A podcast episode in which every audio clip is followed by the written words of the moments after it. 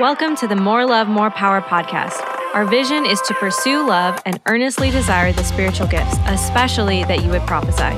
Our hope is that these conversations will inspire, encourage, and even challenge you to live a naturally supernatural lifestyle, learning how to live in God's love and walk in more of His power. I just want to welcome you to the More Love, More Power podcast. And we just want to have conversations, like real and honest conversations with how to live a naturally supernatural lifestyle.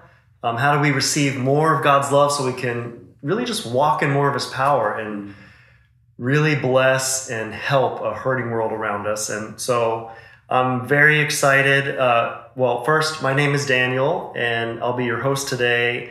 And I'm very excited to have an honored guest with us, Jay Pathak, uh, who is very soon going to be our Vineyard USA National Director. It's true. And just want to welcome you, Jay. Thank you. I'm excited to be with you. Yes. And uh, Jay, you're a husband to Danielle and two amazing daughters. How, how old are your daughters? True. 17 and 15. Okay. Yeah. So almost maybe going into college? Going in college next year. Oh, you know, you hope.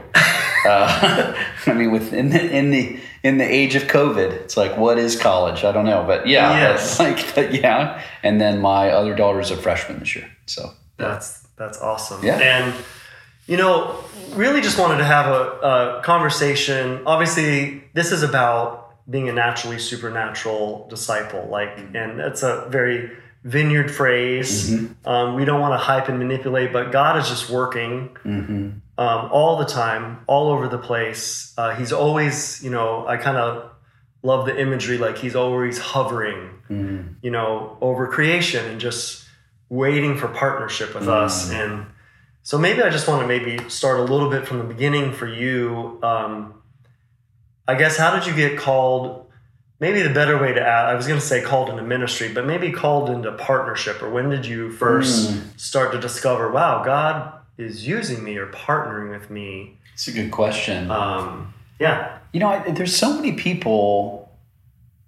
There's so many people that have like really clear calling. um, you know, you know, I wasn't raised in church, and so the amount of pastors I meet, they're like, you know, I was seven years old, and I just knew I was called to be a pastor or whatever.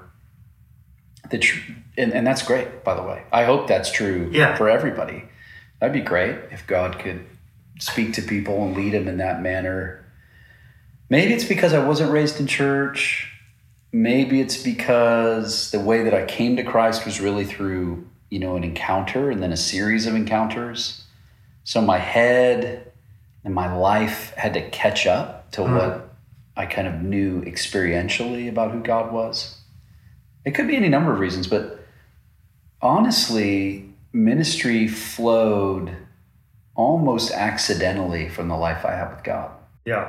So because I was doing things following Jesus, I would just talk to my friends and then they some of them started to follow Jesus or you know, I'm just in stuff around church and I would just do what people were doing. You pray for folks, you go to small group, I read the Bible. I'm sharing my faith all the time. And in one sense it helped me because I didn't realize I was doing ministry. I thought I was just following Jesus. Like I thought, oh, this is what we're doing, right? Hmm.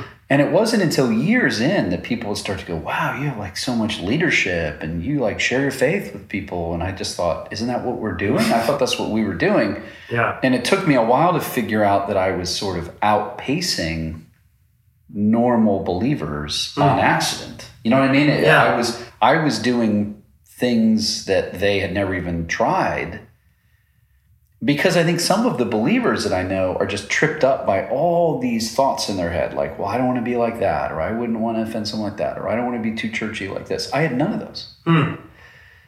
So that was the advantage. The disadvantage was I never really thought of it as though I was doing ministry. So so I kind of fell backward into almost every area of ministry in my life. Hmm. Pretty much every calling I sort of fell backward into. Hmm. So Do you mean like stumbled into? no, it's almost like I'm sort of doing it, and then somebody's like, "Hey, I think that makes you a pastor," and I'm like, "Does it?" I, I'm just Ah. you know, so I led a small group that became two small groups, which became three and four and five small groups. And I trained up those leaders because that's what I'd been taught. Like the little small group manual talked about how to lead a small group. you should have an assistant. You know, I mean, like, so Yeah. I'm just like running Following the it, plays. yeah. And then when you do that a few times, somebody says, Wow, you have a real call to ministry on your life. Hmm. You're like, Do I? I? I'm studying philosophy to be a lawyer. I, I'm not trying to be a pastor. I'm just doing this. I don't know. I'm just doing the thing. I thought you told me this is what we're supposed to do. You know what I'm saying? Yeah, Um, that's good. yeah, early early coming to Christ. Uh, looking back, it was definitely the Lord. Um, I was in a little Baptist church, and I was a brand new believer. This guy gave me a tape by a guy named Dawson Trotman. Okay. You know that name? Mm-mm. He was the founder of the Navigators, Oh, okay. Yeah, I know that. and the tape was called "Born to Reproduce," which, by the way, you can find online. It's one of the most important messages of my life that I've heard. Yeah. Okay. His basic argument is this um, maturity is not measured in passion. You know, there's lots of passionate people who aren't very mature. As an early believer, you watch passionate people and you think, oh, that guy really must be mature. He's like shouting louder than everyone else, or he's crying more, or whatever. It's not measured in um, passion. That passion has to move towards activity, like you're actually doing the things to follow Jesus. But then you realize activity doesn't even Mm. make for maturity, right? Like there's people that come in the doors every time the doors are open. But for all of their activity, the next thing, they don't produce anything. Mm. So activity has to have production. So he says, and then I realized, oh, that's maturity. Like not just you're passionate, not just there's activity, but you're producing things. So fruit is produced in your life. Fruit is produced in other people's lives. Fruit is produced out of the work of your life with your friendships or whatever, like the kingdom is. Yeah. He says, but then I realized many years later, it's not even production that creates maturity. It's reproduction. Mm. Whatever God's entrusted to you should be invested in people in a way that they can entrust it to others, right? This is Paul to Timothy. Yeah. Anything you've ever seen me do, in the witness of many others, say or do, entrust to faithful men that will teach others. So hmm. Paul gives a three chain, you know, three rings. And I heard this talk when I'd known the Lord like a few weeks. Wow. And again, Foundational. I just thought, okay, that's what we do. You know, I mean, like again, like that isn't what a pastor does. Mm. That's what a believer does. Yeah. Okay. So I mean, I walked out and had some dudes I played tennis with, or hey, um, there's the stuff that God has done in my life. Do you know about Jesus? And I help them follow Jesus. So then I help them learn to share their faith with other people, who share their faith with other people. Which is why then when I'm in the vineyard, I lead a small group, to hmm. lead another small group, lead another small. Well, it turns out if you have five small groups, you have a ministry. You know, but I wasn't trying to build a ministry. I was just leading small groups. And and so I ended up hmm. being hired by the Columbus Vineyard to do small groups for the Joshua House, this young adult thing. Yeah. I've been to Breathe. Okay, that's right. Yeah, so a couple Breathe stuff. festivals. That's Breathe right. Festival is a young adult festival that Yes, Joshua House and Columbus Vineyard put on. That's right. And so Eric was the lead pastor Yes. of of Joshua House, and I worked for Eric, and Mark Tyndall before him.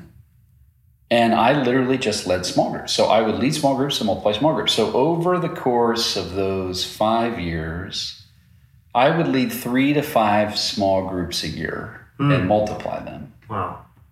So at the end of that, it was like, I don't know, 18, 19 groups. And then those group produced another whole set of groups. So I think by the time when I left, it was like 30 some small groups. And they were all children, well, except for, with the exception of maybe a third of them, were children and grandchildren of the groups that we've been leading. Wow.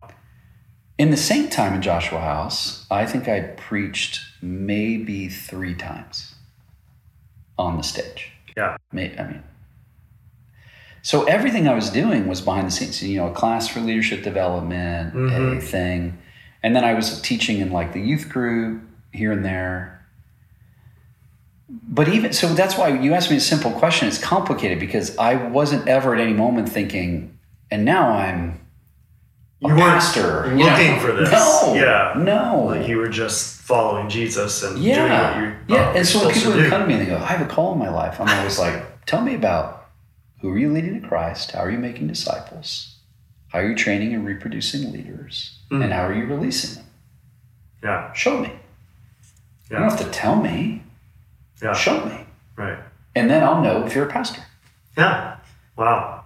And if you want to plant a church, show me how you have already planted a church in the church you're in. Yeah. Because that's effectively what we did. We planted a church in the Columbus Vineyard, Right. Which is way easier because they pay the bills. Yes. there's a building. There's A lot of systems worked out there. yeah. But a lot of that served me incredibly when we went to then plant a church, which Yeah. was a call. Like we had a supernatural encounter to do Mhm. that. There, all those muscles still work. Now they they work differently. It takes different kind of work, but Mhm. they're all the same kind of muscles. Yeah. Um, so even when people say, "I want to be a preacher," it's like, "Well, have you led a small group? Do people Yeah. come? Do Yeah. they like it? Does Yeah. it grow? Yeah. Can you multiply those gifts into the life of others?" Most churches, if they just would build five or six small groups, Yeah. they'd have a, like a substantial church. Yeah. Everything I learned, I, I, I know was from small group. Like Yes, every awkward moment, every, Mhm. you know, learning ministry, hearing God's voice, all of that. pastoring people, Pastoring people, all of it, all of it. teaching. So I'm curious. So when when was the shift of I'm a philosophy hmm major to be a lawyer to oh uh, God's doing something different with me? There's so many moments. Again, eh, there was there were smaller and bigger ones. I mean, one would be when Rich Nathan called me out of nowhere. I, I don't remember having a conversation with him more than three minutes before that. Yeah. And I'm waiting tables. I mean, I actually went to meet with him on a break or at, where I was working at a banquet place doing big banquets. I think I'd worked like 70 hours that week. So I show up literally like in my uniform to meet him. And we walk around the parking lot and he asked me all these questions. And I'm kind of intimidated. Like, I don't even know. You know, he's a big deal. And probably halfway through the conversation, he's like, Well, I'd like to ask you to be my intern. Mm. And you could be a research intern. I'm like, Why? Like, I don't. I don't think I want to be a pastor. You know, I don't even know what this is. Wow. And he was Yeah. like, Well, Jay, he said to me, really, this is one of the best compliments I ever had in my life. He said, The truth is, you're not qualified for the job. I have way more qualified candidates who applied, and you didn't even apply. I'm like, going to ask you. Hmm. But here's why there's all kinds of things I can give people. There's one thing I can't give people, and that is hunger and thirst for God.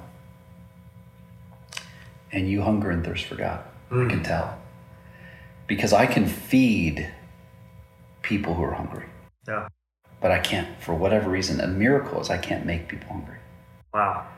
He said, So I'd like to invest in your life to that end. And who knows what God will do with your life. Yeah. You might be a lawyer, you might, you know, I don't know. Did so you- changed my life. Yeah. Did you did you sense that hunger? Like like you, maybe you wouldn't have put it that way or No, something. I I'm, wouldn't. I'm hungry for God. You know, people say that. But that's what's ironic is Yeah. again,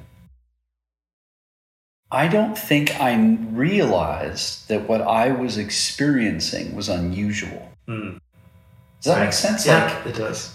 and I, I mean, it's almost a little embarrassing to have to admit it like that because it's like, wow, are you that dense? But it really was. But so then, in the midst of those moments, the Lord, of course, speaks to you in different ways, and there's different kinds of fruit and favor, and then you're like, well, maybe I could do this, and, and then God shows up, and there's a prophetic thing, and you know, so each, honestly, each step in my life toward calling, I mean, all the way to being appointed the national director Hmm.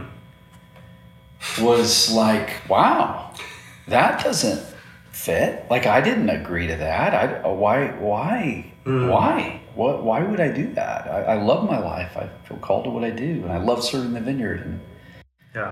but I guess if we make some space, and we pray and let's seek the Lord and let's get counsel. And it was just confirmed repeatedly, where it's like, wow, oh my goodness, this might be the Lord. And then of course we had to wait and see. Is Mm. that what the discernment of the executive team is? And Right. when it was, it was like, well, this must be the Lord. Yeah. So those are very, so again, like, I don't know that I'd recommend the way No, for real. I mean, Yeah. I, I, think I love it when I meet people who are like, no, I've been called to plant a Yeah. church in this place and do this. Yeah. I'm like, praise God, that's yeah, cool. focus and clarity. But I also think sometimes we can get a little, I mean, at the risk of offending, we can become Gnostic. Like, Hmm. because I've had some kind of supernatural experience that's sort of in the heavenlies, this is obviously what I'm supposed to do. When the real world is a good, like, litmus test Hmm. of who you are and what God has made you to do. Yeah. Like, do, if you want to be a leader, do people follow? right. Are you a servant in a way that they're, you know, not just because they have to, but because they want to, responding to your. Leadership, to your wisdom, to your counsel, to your Yeah. care? Those are things that you can just measure. Yeah. I mean, Where's the fruit? that's right. Is this real? And you don't Mhm. have to be given a position to do ministry. Right. Actually, position should be given to those who are doing ministry, right? like so. Functional leadership. Precisely. Now, of course, they might be doing in the margins of their life, and so maybe if this was their job, they could do more. I mean, I- I'm not saying employing people doesn't help them do work, but we shouldn't guess on people. Like, I hope, man, I wonder if you could do this. It's like, well, you already are doing this with the time you have. What if we gave you double that time or triple that time? Or if, what if you got to do this full time? Mm-hmm. Think of what you could do Yeah. so many people that aspire for ministry and for me it's lead and multiply great ministry in the lives of others Yeah. and then you'll probably i mean someone will have to hire you because you'll just be creating too much ministry Yeah, right. Like we're fools not to bless what the Lord is doing, right? Precisely. Yeah, Yeah. just Yeah. partner.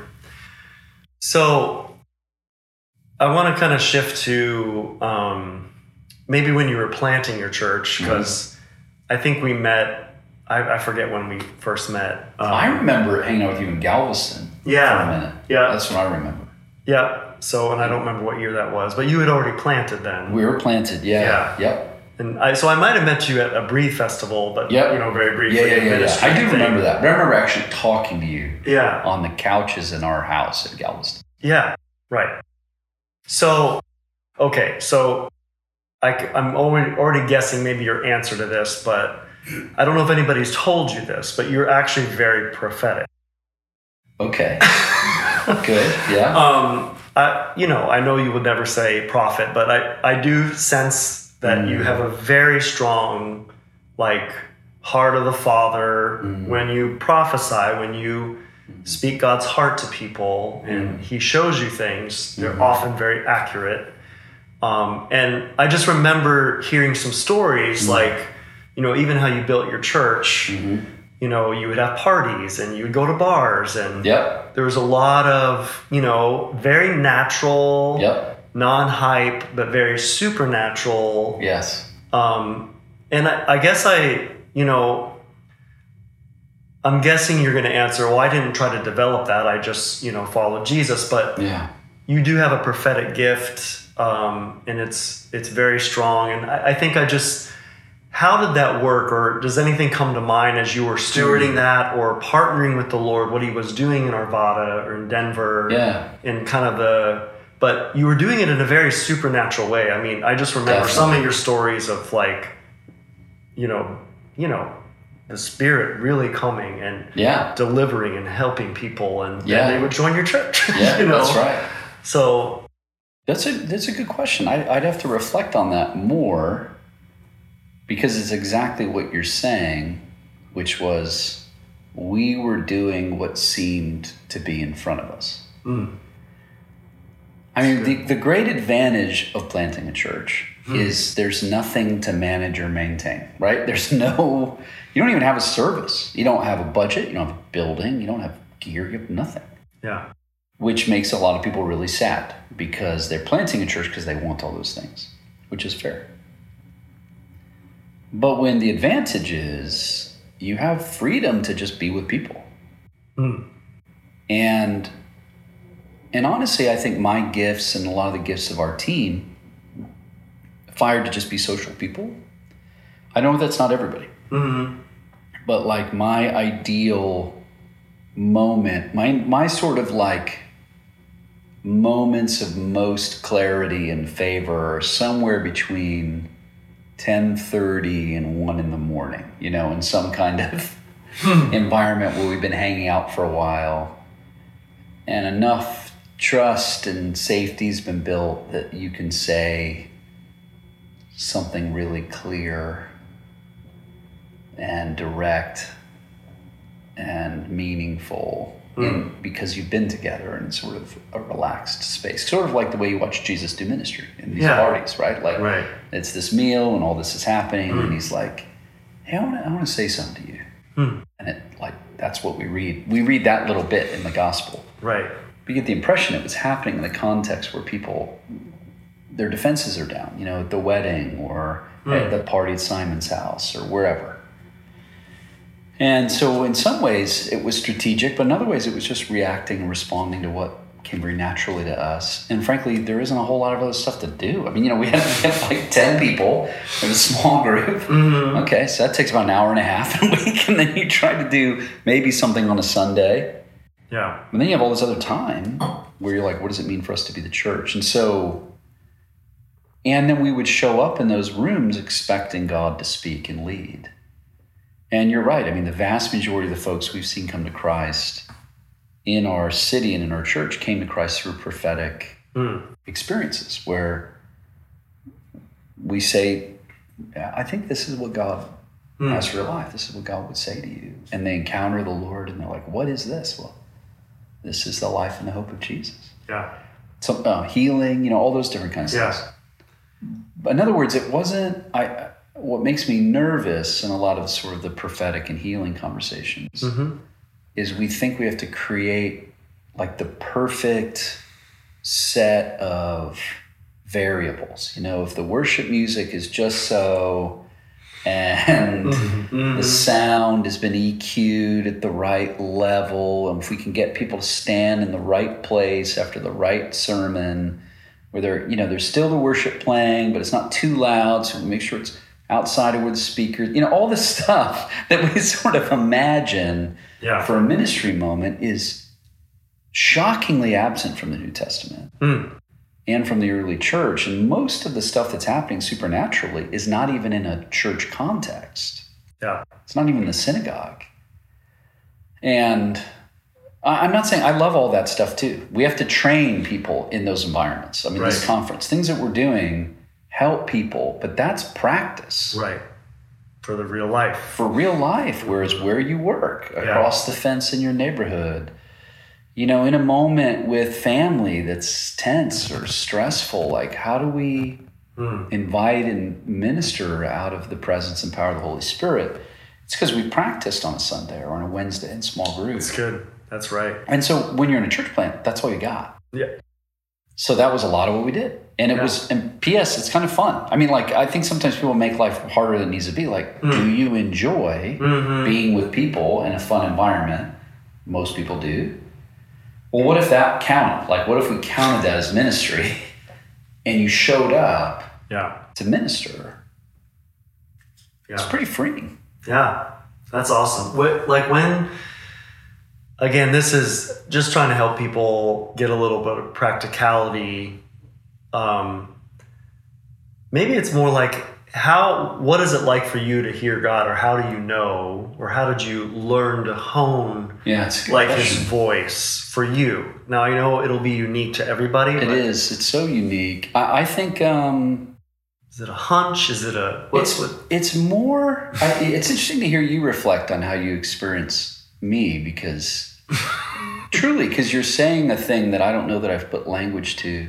Hmm.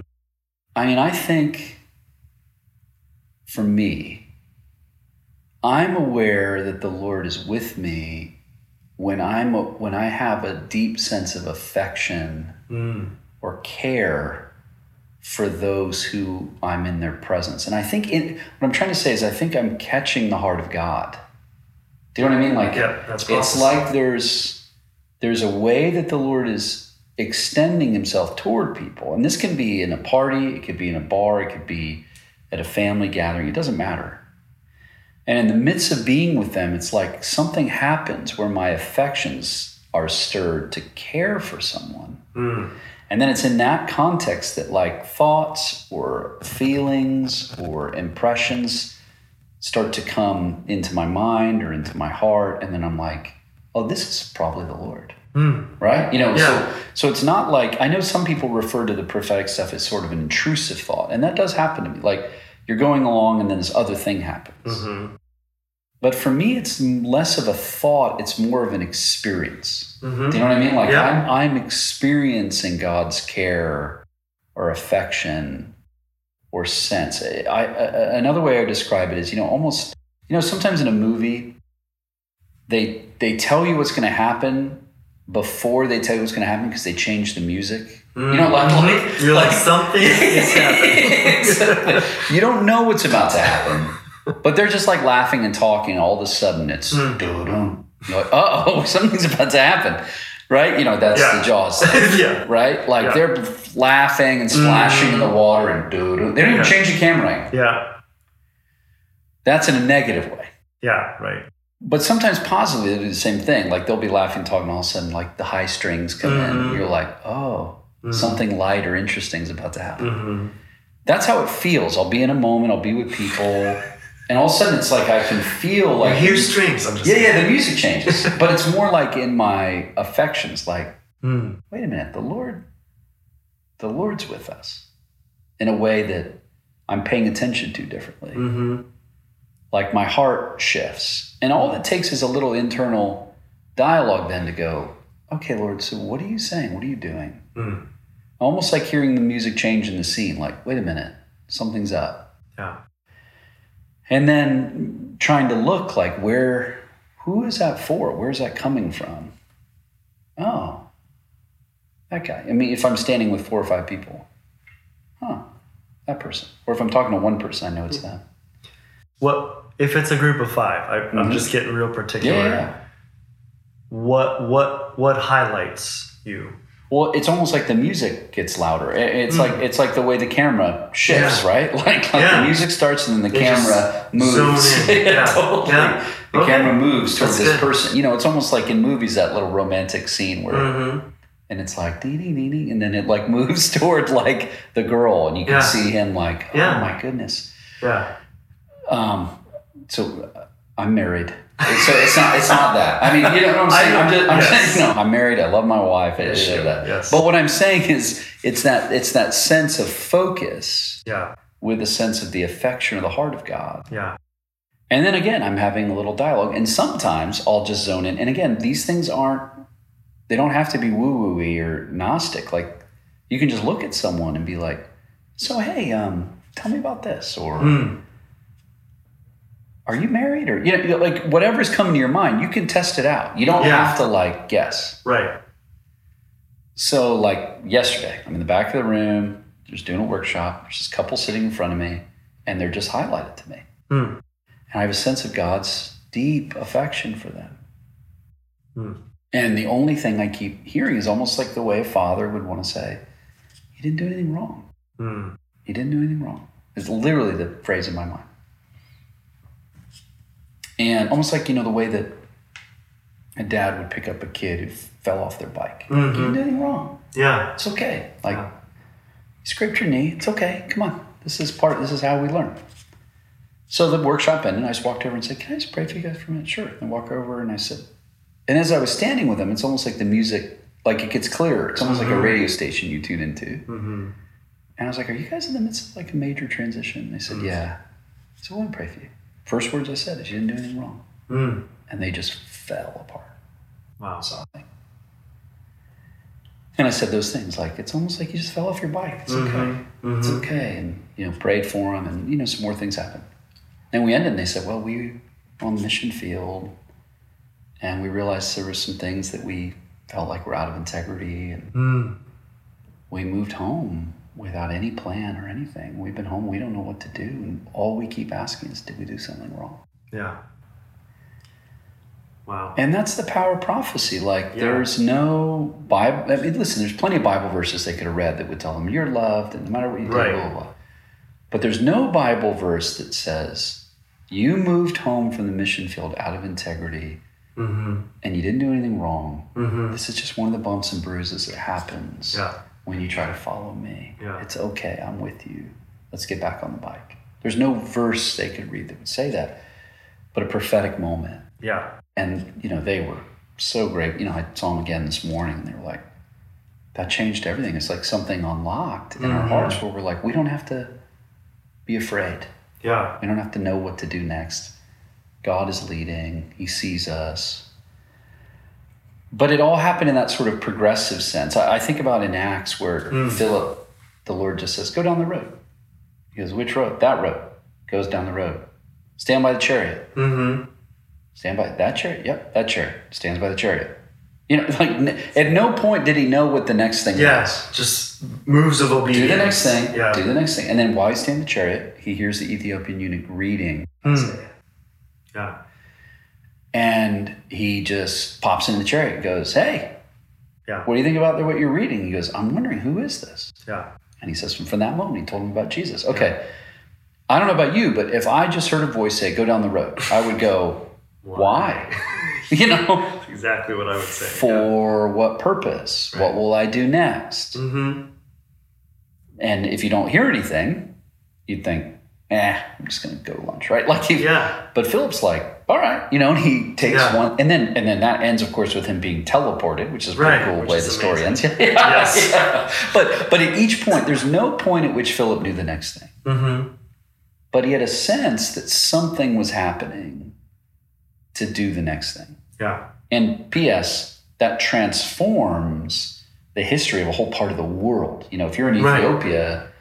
The Ethiopian church traces their lineage back to this random encounter Yeah. on the way back from Jerusalem. So Powerful. pretty cool. Yeah. Well, and Um, it shows you just the sensitivity Yes. that he had Yes. to just, I hear you say something and I go. I'll give it a shot. Yeah.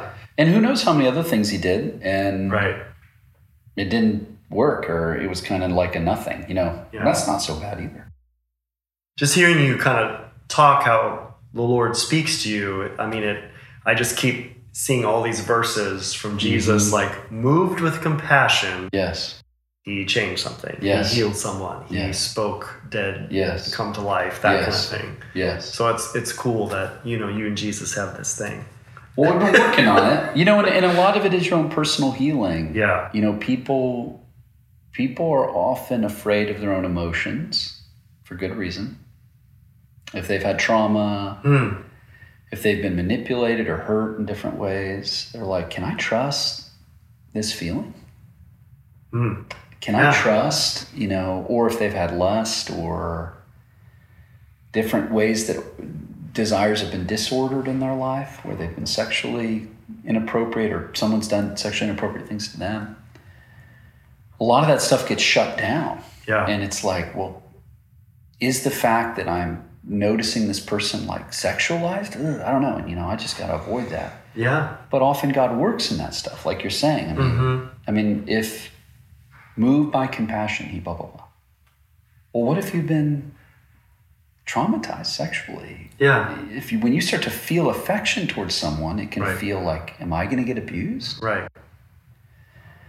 Those are scary things which require a different kind of healing process in your Right. own life. Yeah. A lot of people have not done that inner work, and so Yeah. they don't know how to discern God's heart. Yeah. And it's often that a, a prophetic word can help on It start can. to unlock that. in that Certainly journey, can. you That's right. I agree. Yeah. Yep. So, kind of as we close in on the end here, I know part, you know, part of the prophecy we're talking about is, um, you know, more personal, Mhm. more, you know, how God partners in ministry. But I also sense this thing on you, and I, I think some of it is, you know, why He has chosen you Mm. to lead the vineyard movement Mm. and um, even in a significant time where it's a Mm. it's a generational shift and Yeah.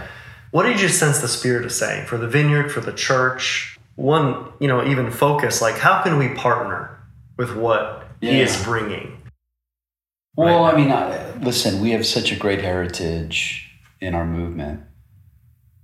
And, you know, at the national conference, which is not that long ago, it was really important for me with Phil for us to say, as much as things are changing, there's a whole bunch of things that aren't Mm. about who we've been. We, we are a people of the Spirit and of the kingdom. We are people that proclaim the gospel of Jesus Christ. We are people that work on behalf of justice in our cities for the sake of the poor and reconciling communities. This is who we are. This is who we've always been. Amen. So, as much as things change by way of function and form and leadership, and um, those things don't change. So, that's really important to me to, Yeah. to keep emphasizing. And I think at the national conference, I think we demonstrate that by showing the new leaders are embodying what has always been true of us, right? So I know that for those who've been around a while, it's like, man, these people don't look like the people I knew. They don't talk like the way that people people maybe talked when I've led. Mm. But it was it's important for us to keep re-emphasizing we are in continuity with what has come before us, not just in sort of an honoring sense, but in a way of that's what the Holy Spirit's doing. What He has been doing is what He is doing. Yeah.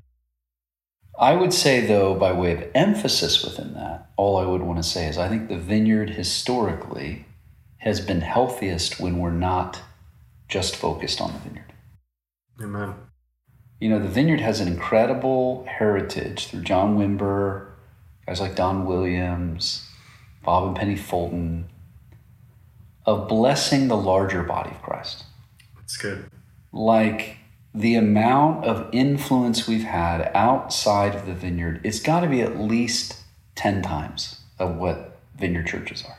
Mm. Whether it's the incredible ministry with the Anglican Church or maybe even amongst uh, Catholics, you know, we've had this massive impact in some of what they've done, the Charismatic Catholic Renewal, Wow. you know, even the relationships we had with unlikely um, brothers and sisters. I mean, that is sort of connected to like Don Williams comes from Presbyterian Mm. background, right? Yeah. That that beautiful tradition from the Reformed tradition of preaching and expositing the scriptures. Uh, so we've had we've been beneficiaries and we've been people who have blessed the larger body of Christ. And a lot of that happened in a window where we were like sort of the cool kids on the block, right? Mm. Like people were coming to Mhm. our events. But my experience in these days is that what God has given the vineyard by way of the ministry of the Spirit, being naturally supernatural, is as needed in the larger body of Christ as ever. Amen. I totally agree with that. But the difference is Mm. We're not the cool kids on the block, right? So Yeah. So what we have to decide is if we believe that's true, which I think it is, then we have to say we're happy to show up in their rooms Mm. where we're invited to just be brothers and sisters. We might not even be able to be on the stage. Yeah. The vast majority of the rooms I'm in where I'm ministering are in the corners and in the hallways and over lunches and dinners with pastors. And people are just consistently like, oh my goodness, like, I'm so glad a vineyard pastor's here. Mm. Because you have a prophetic word for a guy in the back of the room, or you're ministering to someone as you're having lunch, like, you know, I, I just, I think God would want to say this to you, or, and they're like, and, and it's usually like people kind of secretly pull you aside and go, man, let me tell you my vineyard story. Like, the vineyard has had such an impact on my own life personally. And, Wow. I've experienced this with my Reformed brothers and sisters, or within, you know, our, our dear friends in the Evangelical Covenant love the vineyard, or within the Catholic Church. You know, I've gotten had the great opportunity to do stuff with the Vatican and with different Catholics here in the U.S. And how many times, like, oh my goodness, the vineyard. Would you just come to the this meeting? We're doing this meeting with pastors. Would you just be there and Mm. listen to the Lord and minister to people? Um, my Southern Baptist friends. I mean, this is everywhere I'm going. Yeah. Um, I had this incredible interaction with Matt Chandler recently, um, where he was at a meeting I was at, and we had a chance to pray. And it would take too long to describe, but my point is, is like those were the stories that were common in the history of the vineyard. Wow. Yeah. Was Wimber is on TBN, and then he's also doing stuff with the Archbishop of Canterbury, right? Like in the Anglican Church, like Mm-hmm. he's connecting with Dallas seminary profs, but then also with Pentecostals or with um, even Schuller, Mm. you know, in California, which is Mhm. this other whole strand. You know, so that is our heritage. And the vineyard occupies this space where we're actual Bible believing evangelicals that move in the presence and the power of the Spirit. Yeah. So we fit this interesting in between that if we believe that's a place that we have in God's in the body of Christ, it means that we have to minister from that place Hmm. when we're not the cool kids on the block. Yeah. And I think that's something that's being restored to the vineyard. And frankly, our heart for the lost. I mean, Hmm. the ministry of the Spirit and helping people come to Christ has is our heritage. Yeah. Um, I mean, I just got to see Bob Fulton again at the national conference. And just hearing the stories of hundreds and thousands of people coming to Christ, baptized on the beach, Yeah. that the ministry of the Spirit was never intended to be locked into conference experiences, Amen. but for the equipping of people living their lives To go out. to go out and just do their life, Yeah. like reach to a neighbor and Yeah. talk to their family members and people that they do business with and pray for them and express the love of God through the presence and the power of the Spirit and proclaiming the gospel and Yeah. making disciples. Like that's just who we were. That's who we are. And but I think sometimes we can get confused and we end up mm-hmm. stuck trying to, especially coming out of COVID, like Yeah. gosh, so many people left. And how do we get them to come back? And you know, I think, Yeah. man, I'm doing this stupid Zoom preaching, and you know, Yeah. like all these things get clogged up. You can get focused on just the Totally. wrong things or the different things. But we're part of the body of Christ. Yeah. We're for the sake of the lost in the cities that God has emplaced us. And That's good. so these aren't new thoughts, right? Right. I think it's a reclaiming of who we've always been intended to be. Mm-hmm. And my prayer would be for us to see a resurgence in specifically universities. I think God wants to place us in those cities again. Yeah. university towns. In larger cities, I think God's giving us favor where we've never really Mm. planted churches in some of the larger cities in the US. I think God has given us grace to do that. And there's a new generation of folks that need very intentional training and equipping, Yeah. which, you know, even that first generation of vineyard leaders, we borrowed from other Mm. backgrounds. You know, they already came through an evangelical seminary and then they were encountered the Holy Spirit. Yeah. Well, a lot of the folks that have grown up in the vineyard don't have a lot of that rooting theologically, don't have that training, and we need to build more training mechanisms to get that done Yeah. For the sake of a new generation of our own children. And we can do that by partnering with outside institutions, which I hopefully we do, but also building our own training Yeah. from the inside. That's really good. Yeah. Hey, would you just take a moment, you know, just for those listening, would you just pray?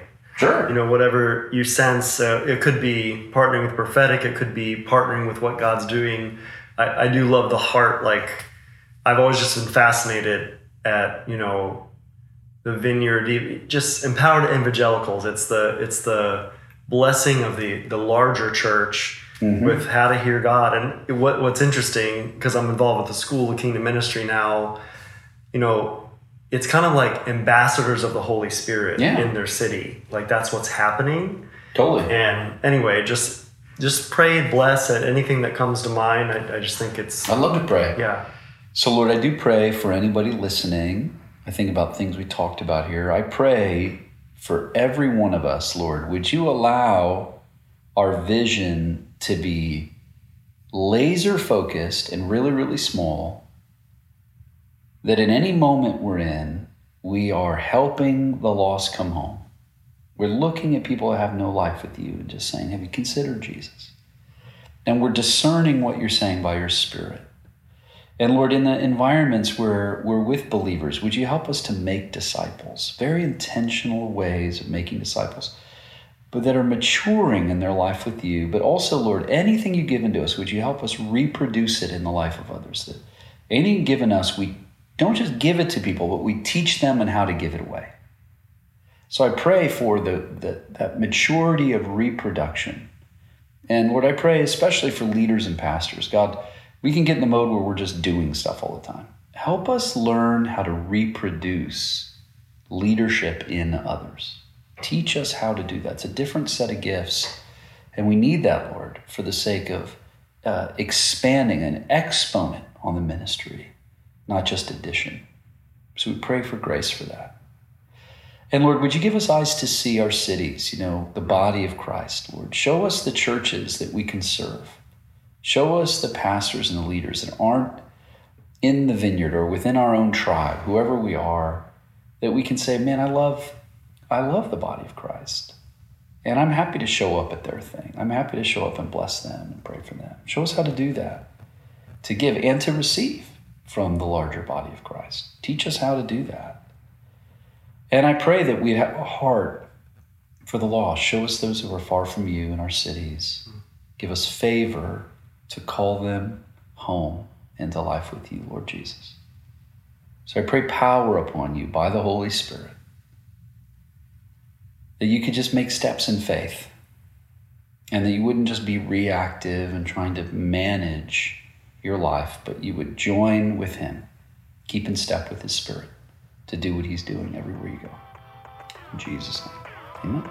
Man, thanks so much, Jay. Yeah, of course. Really appreciate it. It's fun. Thanks for joining us today. If you enjoyed this episode, we'd love to hear from you. You can leave a review wherever you listen to podcasts. We'll see you next time.